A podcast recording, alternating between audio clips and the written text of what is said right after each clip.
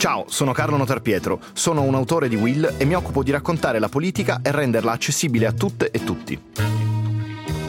Europei è il podcast in cui raccontiamo le storie delle italiane e degli italiani che abbiamo incontrato in giro per l'Europa, dove vivono, studiano, lavorano e voteranno alle prossime elezioni europee di giugno.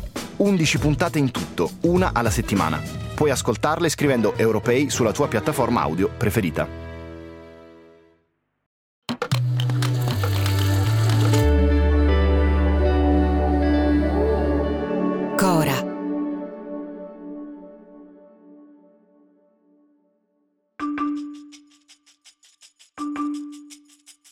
La Renault Spas ha un'autonomia in riserva di un centinaio di chilometri, ma quando la spia rossa si è accesa, per arrivare a Bruxelles ne mancavano ancora più di 700. Bisognava fare benzina. E così, uno dei due uomini della polizia catalana, che erano stati la scorta del presidente Carles Puigdemont, uno di quei due che lo avevano seguito anche in esilio, ha messo la freccia e si è infilato nella stazione di servizio. È stato qui, in un autogrill tedesco, che il sogno dell'uomo che voleva una Catalogna indipendente si è fermato.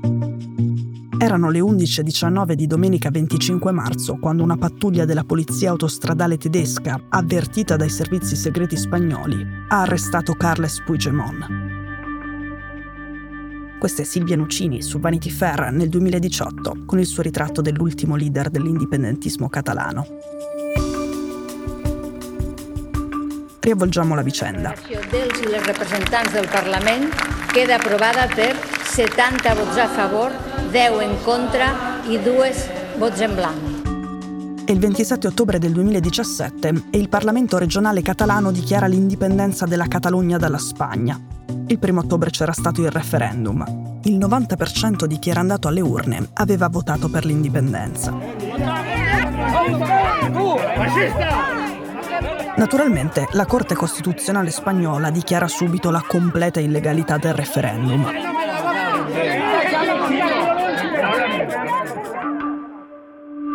Il protagonista di tutta questa storia è appunto Carles Puigdemont, presidente della Generalitat catalana dal 2016. All'epoca il mondo scoprì questo politico che ama molto la musica, che ama molto la letteratura, che viene dipinto come una specie di rivoluzionario in giacca e cravatta. Contemporaneamente, per la politica spagnola, lui è un terremoto. Dopo il referendum seguono mesi di scontri in tutta la Catalogna tra polizie e manifestanti per l'indipendenza. Il governo di allora, guidato dai popolari, procede così. Si il Senato así lo decide, la facoltà di dissolvere il Parlamento di Catalunya passerà al Presidente del Governo di Spagna che deve convocare le Puigdemont è commissariato e in poco tempo i leader indipendentisti catalani vengono arrestati. Puigdemont scappa in Belgio, poi lo arrestano, poi riesce a tornare di nuovo in Belgio, dove vive tuttora. E fino a poco tempo fa lo pseudo-rivoluzionario in giacca e cravatta era un uomo praticamente dimenticato. La Spagna intanto comincia un altro, meno drammatico, calvario politico. Quest'estate il socialista Pedro Sánchez decide di portare gli spagnoli alle elezioni perché il suo partito è andato male alle amministrative e dalle urne emerge una palude politica dalla quale sembra complicatissimo uscire. Ma anche due dati. L'estrema destra di Vox non sfonda e i socialisti, pur avendo preso meno voti dei popolari, hanno più chance di formare un governo di coalizione. Il problema è che per formare il nuovo esecutivo hanno bisogno di mettersi d'accordo con quelli che, per la Spagna, sono dei criminali.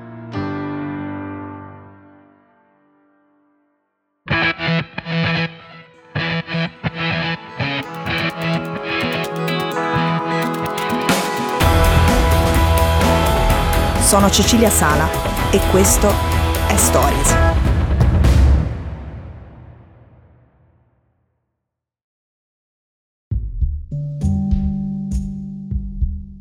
Socialisti di Pedro Sánchez hanno bisogno dei sette voti in Parlamento degli indipendentisti catalani, altrimenti non c'è la fiducia per governare.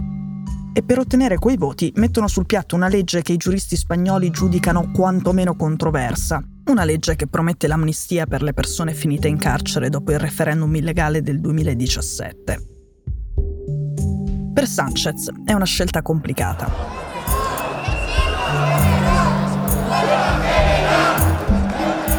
La destra comincia a scendere in piazza contro questo potenziale accordo. I manifestanti sono centinaia di migliaia. Sono giornate di insulti, di indecisioni, di polemiche e di suspense.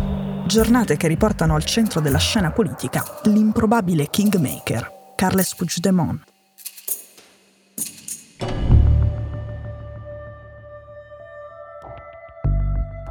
Alla fine, ieri, Sánchez ce l'ha fatta. Declaro otorgada la confianza del Congreso de los Diputados a don Pedro Sánchez Pérez Castejón como presidente del gobierno. Ha ottenuto l'incarico di formare il governo grazie all'appoggio di tutti i partiti nazionalisti e indipendentisti, catalani e baschi, della Galizia e delle Canarie. 179 voti a favore e 171 contro. I partiti che hanno detto sì a Sanchez rappresentano 12 milioni e 600 mila voti, cioè 1 milione e 300 mila voti in più di quelli di Vox e del Partito Popolare ma per il Partito Socialista è stato comunque un percorso amarissimo. Ha dovuto rimangiarsi molte, molte cose dette in passato, soprattutto per ottenere i sette voti degli indipendentisti catalani. Com tampoc no ho va ser la declaració d'independència, ni les protestes massives contra la repressió Carles Puigdemont ha vinto sull'amnistia. La legge che per ora è un decreto e che dovrà essere approvato dal Parlamento prevede la cancellazione della responsabilità penale, amministrativa e contabile per i più di 300 200 leader e attivisti indipendentisti, fra cui lo stesso Puigdemont, e prevede la cancellazione delle responsabilità anche per 73 poliziotti sotto processo per le violenze commesse contro i manifestanti nei giorni del referendum.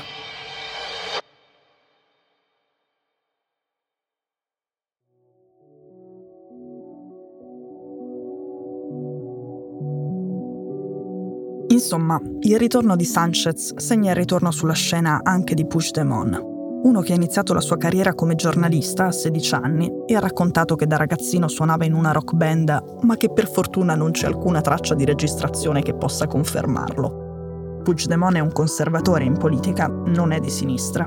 Nel 2011 è stato eletto sindaco di Girona e in 32 anni era stato il primo a battere lì il Partito Socialista. Partito Socialista che sulla spinta indipendentista non ha affatto una posizione chiara, mentre Puigdemont non ha dubbi. L'indipendenza, per lui, è il solo obiettivo. Con questo slogan la sua scalata procede e nel 2016 viene eletto. Ed è il primo presidente catalano a non giurare fedeltà sulla Costituzione spagnola. Il resto è storia recente. La fuga in Belgio, perché il sistema giudiziario belga è uno dei più garantisti di Europa e gli riconsegna un'agibilità politica, da esule, da vittima del sistema, da idolo degli indipendentisti e da spina nel fianco dei socialisti. Da Bruxelles, Puigdemont dice che il suo governo avrebbe continuato ad agire come un governo legittimo, nonostante la destituzione. Intanto, i suoi ex compagni finiscono in carcere con accuse durissime. Nel 2019 viene eletto europarlamentare e ottiene così l'immunità dalle richieste di estradizione avanzate dal Tribunale Supremo spagnolo. In questo momento probabilmente sta facendo le valigie per tornare definitivamente in Spagna.